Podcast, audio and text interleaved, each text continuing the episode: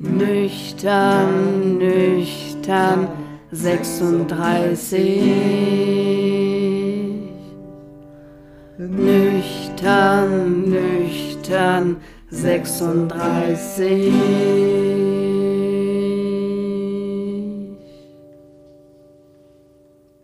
Herzlich willkommen zur allerersten Folge von Nüchtern sechsunddreißig, dem Berlin-Kreuzberg-Podcast mit Hilde Haberland und Andreas Pagiela. Und anmoderiert wurden wir von der Dritten im Bunde, Ina Barlon. Hallo Hilde. Hallo Andi. Und hallo liebe Zuschauer oder Zuhörer und herzlich willkommen zur allerersten Folge von Nüchtern sechsunddreißig. Was haben wir vor mit diesem Podcast? Ja, wir haben vor, mit dem Podcast durch Kreuzberg zu gehen, die Oranienstraße zu präsentieren, Nachbarn zu interviewen, Leute, die in den Bars arbeiten, in den Buchläden, wie heute zum Beispiel, und einfach fragen, was ist passiert in Uran- auf der Oranienstraße? Hat sich was verändert? Oder was wird noch passieren? Also Berlin bei Tag und Nacht und vorwärts, rückwärts durch die Zeiten. Das ist das Abenteuer, auf das wir euch und Sie mitnehmen wollen. Und heute geht's gleich los bei Kisch und Co, Oranienstraße fünfundzwanzig, also einer alten Kreuzberger Institution. Genau, Kisch und Co gibt's da schon seit dreiundzwanzig Jahren und wir haben eine Buchhändlerin, die dort arbeitet, interviewt, und zwar die Ulla Biermann. Und haben sie mal gefragt, was seid ihr eigentlich für ein Buchladen? Also wir sind, wie man das so schön sagt, ähm, ganz typischer Sortimentsbuchladen. Also mit allem Möglichen, was dazugehört, vom Kinderbuch über Reiseführer bis hin, das ist noch ein bisschen spezieller, zu einer großen Foto- und Kunstabteilung, aber auch Belletristik, Krimi, es ist eigentlich Politik, Geschichte und auch modernes Antiquariat dabei. Also eine schöne Mischung. Diese schöne Mischung fällt mir auch jedes Mal auf, wenn ich da drin bin. Man ist richtig verzaubert, ne? Stimmt. Also ich finde es ganz wunderbar mit diesen großen Fenstern, weil da einfach Tageslicht kommt und die Atmosphäre macht es einfach dadurch so unwahrscheinlich gemütlich. Genau, wie diese großen, langen Tische, an denen die ganzen Bücher liegen, so wie der Buchladen, wo man von den Eltern als Kind mitgenommen wurde und einem man sich ein Buch aussuchen durfte. Stimmt, so geht's mir genauso. Und rechts ist ja auch der Tresen, wo die Buchhändler arbeiten und man auch gleich eine Ansprechperson hat. Sofort. Ja, fast so wie ein Wohnzimmer. Ja, man wird echt gut beraten und ähm, ich muss sagen, ich gehe da eigentlich immer mein Buch kaufen dort. Und wir wissen ja, dass du oft dahin gehst und dass ich oft, auch oft dahin gehe, aber wir haben uns ja auch gefragt, beziehungsweise Ulla, was für Leute eigentlich sonst noch so bei Kisch und Co. vorbeischauen. Es ist ganz unterschiedlich und verändert sich über die letzten Jahre. Also früher waren es vornehmlich Künstler, Kulturschaffende, die hier in der Ecke, viel Studenten auch. Und das hat sich jetzt sukzessive verändert, weil viele verdrängt wurden einfach über die erhöhten Mieten, dass also viele Maler nicht mehr da sind, die teilweise auch sehr bekannt waren, viele Journalisten weg sind, viele Filmschaffende, und dadurch hat sich auch so ein bisschen das, das Interesse verlagert. Also es ist, früher war es viel, viel mehr Kunst, finde ich, die eine Rolle spielte, wo auch irgendwelche Bühnenbildner sich ständig die Inspirationen holten oder eben die Maler, die in den äh, Hinterhöfen hier saßen. Das ist ja spannend. Und hat sich der Kiez dann generell, du sagst klar, es sind da so andere Leute, die jetzt dann auch hier sind. Hat sich da auch die Atmosphäre in dem Kiez verändert? Oder Absolut. Bei euch auch im Laden? Absolut. Ja. Also mhm. ich finde, man konnte früher viel konzentrierter arbeiten, es war übersichtlicher. Man hatte viel mehr Stammkundschaft als heute. Die ist zwar auch noch da, also die Dagebliebenen kommen auch noch, aber die, die schon weggezogen sind, sind natürlich nicht mehr dabei teilweise. Dafür gibt es irgendwie gerade im Sommer ab fünf, sechs Uhr merkt man, das kommen im Prinzip die Sauftouristen. Mhm. Dann sieht man schon, vor den Kneipen ist wieder alles voll, vor den Spätis. Das ist nicht unbedingt die Klientel, die reinkommt und ein Buch äh, mhm. kauft oder überhaupt sich mal umguckt. Also die rennen gezielt äh, im Prinzip dem Alkohol hinterher. Auch ein lustiger Gedanke, so äh, Leute kommen total besoffen in den Buchladen und stellen dann fest, oh, ist ja kein großer Kühlschrank da hinten. Stimmt. Wir hätten sie fragen sollen, was die Leute, was die Besoffenen so kaufen immer. Ja, wahrscheinlich irgendwie ähm, kein Bier vor vier, Buch. Genau, wahrscheinlich wissen die das gar nicht mehr, dass sie ein Buch gekauft haben, so wie an dem Obststand am Kotti, wo die Leute dann auf dem Rückweg Obst kaufen und sich morgens wundern, wo das ganze Obst in der Küche herkommt. Da kenne ich jemanden. äh, gehen wir zum nächsten Thema über. Ich fand es sehr spannend, was sie am Anfang gesagt hat, diese Sache, dass äh, viel mehr politische Bücher verkauft werden als früher. Ja, das hat mich ganz gewundert, muss ich sagen, weil ich das ganz anders wahrnehme. Also ich wohne auch erst neun Jahre in Kreuzberg, aber ähm, ich komme mir eigentlich immer so vor, dass ich nur Künstler sehe und hätte eigentlich gedacht, dass das nicht sich verändert hätte irgendwie. Ja, vielleicht liegt das ja an den Fake News, dass die Leute sich heute besser informieren wollen mit dem Buch als vertrauenswürdigem Medium wieder. Mhm. Okay, ich schaue deinen skeptischen Blick. Wir haben aber noch andere spannende Fragen gestellt. Und zwar hat uns wirklich interessiert, ähm, was gefällt eigentlich Ulla an ihrem Beruf als Buchhändlerin? Ja, also da gibt es eine ganze Menge zu erzählen. Also einmal das, was wir eben schon hatten, dass es ein ständiger Dialog bleibt mit den Leuten. Also man hat nicht nur, also im Prinzip funktioniert das so, dass man ja ein Warnsystem hat. Und eigentlich tagtäglich auch unheimlich viel auspackt. Und wenn man gerne auspackt, macht das natürlich schon mal eine große Freude.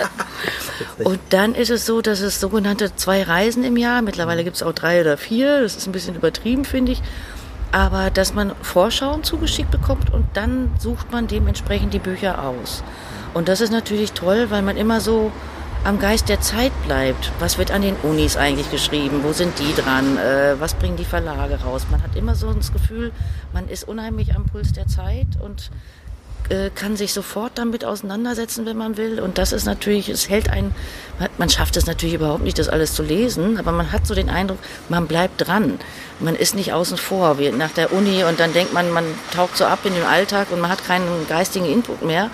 Man bleibt wirklich am Ball und äh, ja, das, das ist für einen selbst auch so, wenn man noch gerne liest, was ich auch mache, dass das einfach immer, immer ein größerer Text wird, der seit Jahren sich da zusammenfügt, und das ist einfach eine riesige Freude. Und dann eben die Tipps, die von außen kommen, ne? Dass man sagt, ach, das musst du unbedingt mal lesen, das sind auch Entdeckungen, längst antik, also längst Bücher, die vergriffen sind, dass man da nochmal versucht, die zu besorgen und so. Es ist ein unheimlich vielseitiger Job, finde ich, weil man einerseits eben mit diesen Waren zu tun hat oder mit der wahre Buch, und dann aber auch, es ist auch teilweise psychologisch, weil man eben die Leute beraten muss, äh, wo man eben auch so Lebenshilfe im besten Falle teilweise geben kann. Es ist eine soziale Anlaufstelle, also gerade wenn man so eine Kiezbuchhandlung ist, kommen ja tagtäglich die Leute, um sich auszutauschen oder den neuesten Kiezklatsch zu erzählen. Also es ist so ganz, ganz vielfältig und schön. Und es wird nie langweilig, weil man kann auch keinen Tag planen tatsächlich. Es passiert immer Unvorhergesehenes, es passieren schöne Sachen, es passieren doofe Sachen, aber es bleibt nie langweilig. Hättest du gedacht, dass in einem Buchladen etwas Unvorhergesehenes passiert? Nee, nicht wirklich, ne? Aber Andi, was könnte denn für dich Unvorhersehbares geschehen in einem Buchladen? Was soll schon passieren? Ein U F O landen im Innenhof zum Beispiel. Ein U F O? Mhm. Einfach so? Ja, U F Os landen ja meistens ohne Vorankündigung. Mhm. Alles klar. Was ihr nicht wisst, liebe Zuschauer, ähm, Andi liebt U F Os und hat heute deshalb sein Lieblings-U F O-Kostüm an. Und man will's nicht wissen, wie es aussieht. Gut, kommen wir zum nächsten Thema nach der Rubrik Verschwörungstheorien und Außerirdische, die wir jedes Mal hier auch bedienen werden. Ähm, ich fand's äh, wirklich interessant, diesen Gedanken von der Lebenshilfe, die Sie machen, ne? Ja, dass Sie ähm, quasi Beratung machen, ne? Wie so, so ja. Eine Apotheke. Genau. Also das, ich hätte eher gedacht, du gehst halt rein und kaufst ein Buch. Aber sie hat mich auch immer beraten, ist mir dabei aufgefallen. Aber dass du so viel über die Leute lernst, das finde ich total spannend. Ja, wie sie so sind, wie sie so ticken, was ist jetzt hier gerade los, Bedürfnisse. Ja, also Menschenkenntnisse braucht man unbedingt dafür. Ja, weil man denkt immer, da im Buchladen geht es um Bücher. Aber ich glaube, es geht viel mehr um Menschen. Ja, weil man ständig in Dialog ist. Und deswegen haben wir sie ja auch gefragt, äh, nicht nur, dass ihr die Leute prägt, die da den da Bücher kaufen, sondern haben euch die Leute, die in den Laden kommen, auch geprägt und verändert? Ja, ich glaube schon. Alleine, weil im Sommer die ganzen, den ganzen Tag die Tür offen ist und man ja auch dieses ganze Straßenleben mitkriegt, was hier eigentlich so vorbeiläuft und was passiert und das Geschimpfe, das Gehupe, dass es immer voller geworden ist über die Jahre, das prägt einen natürlich schon. Manchmal gibt es Phasen, wo man denkt, ich halte den ganzen Lärm nicht mehr aus und den Stress, der da eigentlich ist. Dann gibt es auch wieder unheimlich schöne Momente, ne? Dass man also eben auf die Nachbarn trifft und dass es da doch einen großen Zusammenhalt gibt. Stimmt. Ähm, ich habe mich gefragt, so Leben am Bürgersteig, das könnte jetzt so, so, eine, so ein kleiner Moment jetzt sein, finde ich. Sie erzählt ja, wie es ist für sie, wenn die Tür auf ist und sie permanent konfrontiert wird mit der Außenwelt. Und ich habe mich persönlich gefragt, wenn ich jetzt Ulla wäre, wüsste ich jetzt nicht, ob ich darauf Bock hätte. Ständig konfrontiert zu werden, selbst wenn du mal eine Kippe rauchst in der Mittagspause, kommt dir immer irgendeiner an und will was von dir vielleicht, weil sie ist ja der Kiezbuchladen überhaupt. Sie hat eigentlich wahrscheinlich gar keine Möglichkeit, sich zurückzuziehen dann. Es muss unfassbar anstrengend sein. Der ganze Lärm, dann kommen dauernd noch Leute rein. Du bist exponiert und bekommst die volle Dröhnung mit. Aber auch unfassbar spannend zugleich. Du siehst alle an deinem Fenster vorbeiziehen und hast wahrscheinlich schon genug Stoff für ein Buch nach der Mittagspause. Ja, man könnte dann ein Buch schreiben. Wäre ein bisschen selbstreferenziell, so Buchhändler schreiben Buch über das Buchhändlerleben in Kreuzberg, aber wäre sicher spannend. Ja, aber das haben wir ja auch gefragt zum Beispiel, gibt es eine typische Kreuzberger Literatur?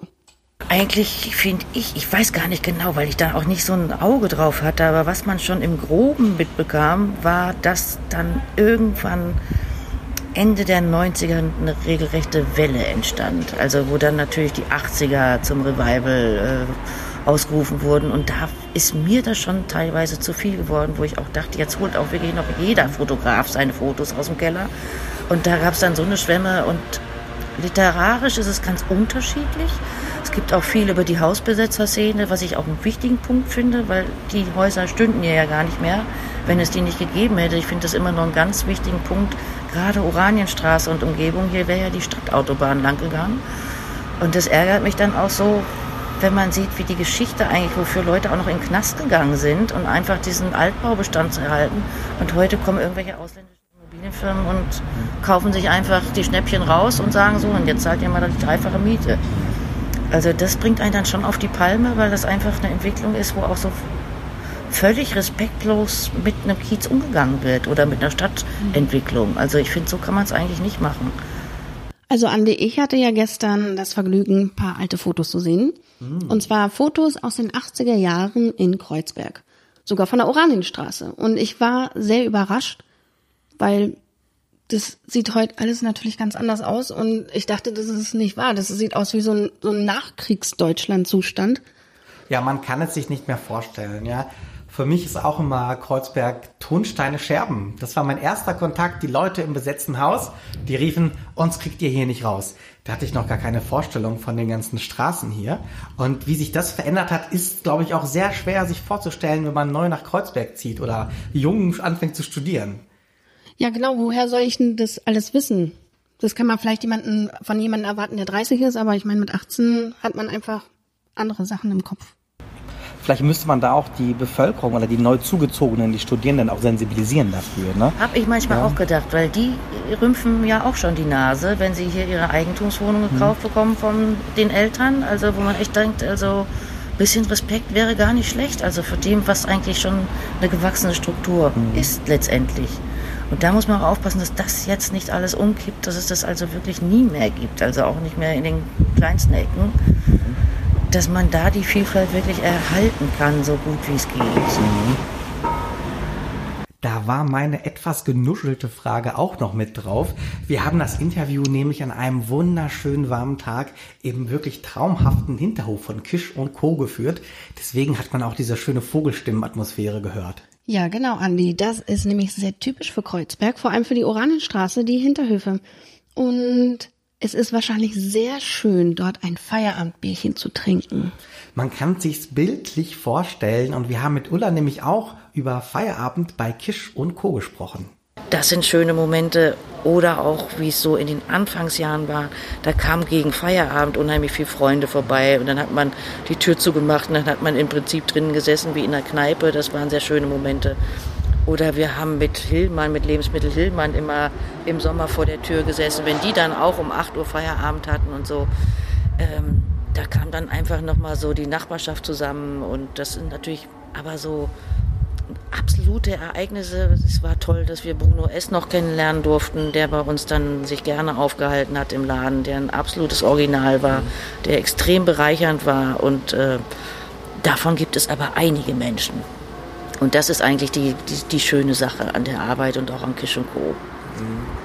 Also wir haben ja Ulla jetzt noch eine letzte Frage gestellt, richtig? Genau, wir wollten nämlich wissen, wenn Kisch und Co. sprechen könnte zur Welt, was würde Kisch und Co. sagen?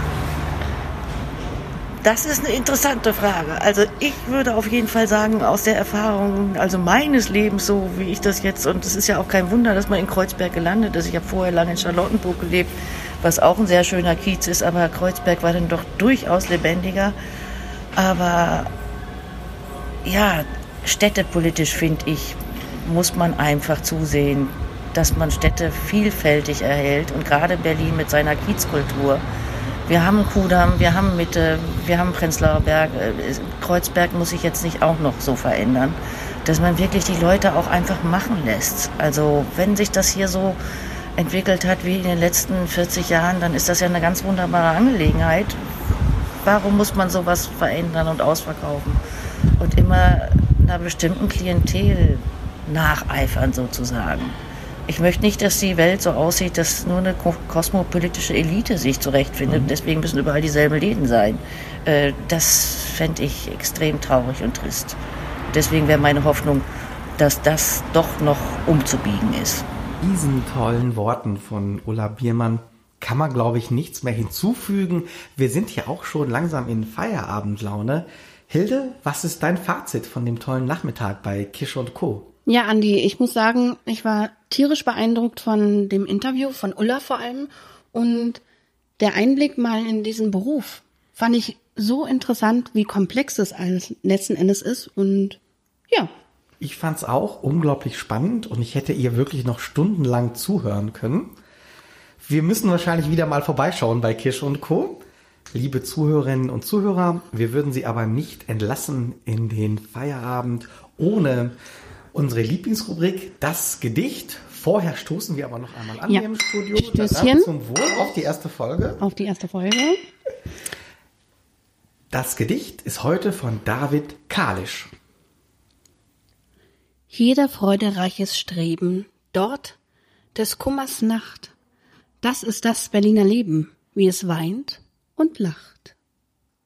Das war Nüchtern sechsunddreißig, die allererste Folge mit Hilde Haberland als Moderatorin und Andreas Pagiela als Moderator. Und in der Regie war Ina B. In der Studioregie waren Nüchtern, nüchtern, sechsunddreißig.